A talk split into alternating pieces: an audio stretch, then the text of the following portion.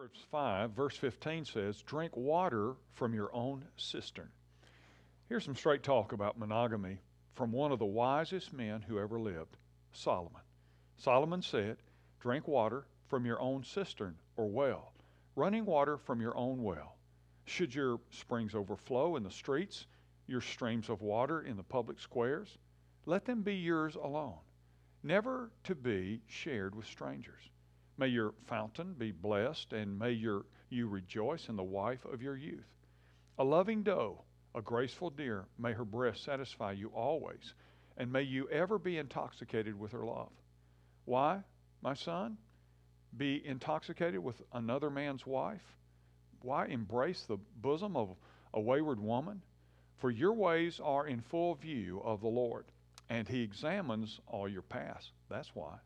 The evil deeds of the wicked ensnare them.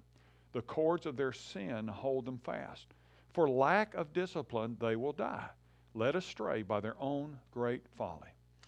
You know, in Solomon's day, a well or cistern was considered to be as valuable as gold. Clean water was a very precious commodity. And so, what Solomon is saying is this why drink the polluted water that comes from the sewer of promiscuity? When if you wait, you can drink from the clean water that comes from the well of a devoted spouse.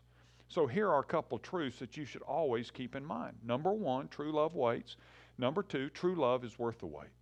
When tempted to go astray by a fast uh, living friend, a young Christian woman replied, Anytime uh, I want to become like you, I can, but I can never again become the person I was made to be before that decision. I'm Ray Jones. And that's another heart truth for your day.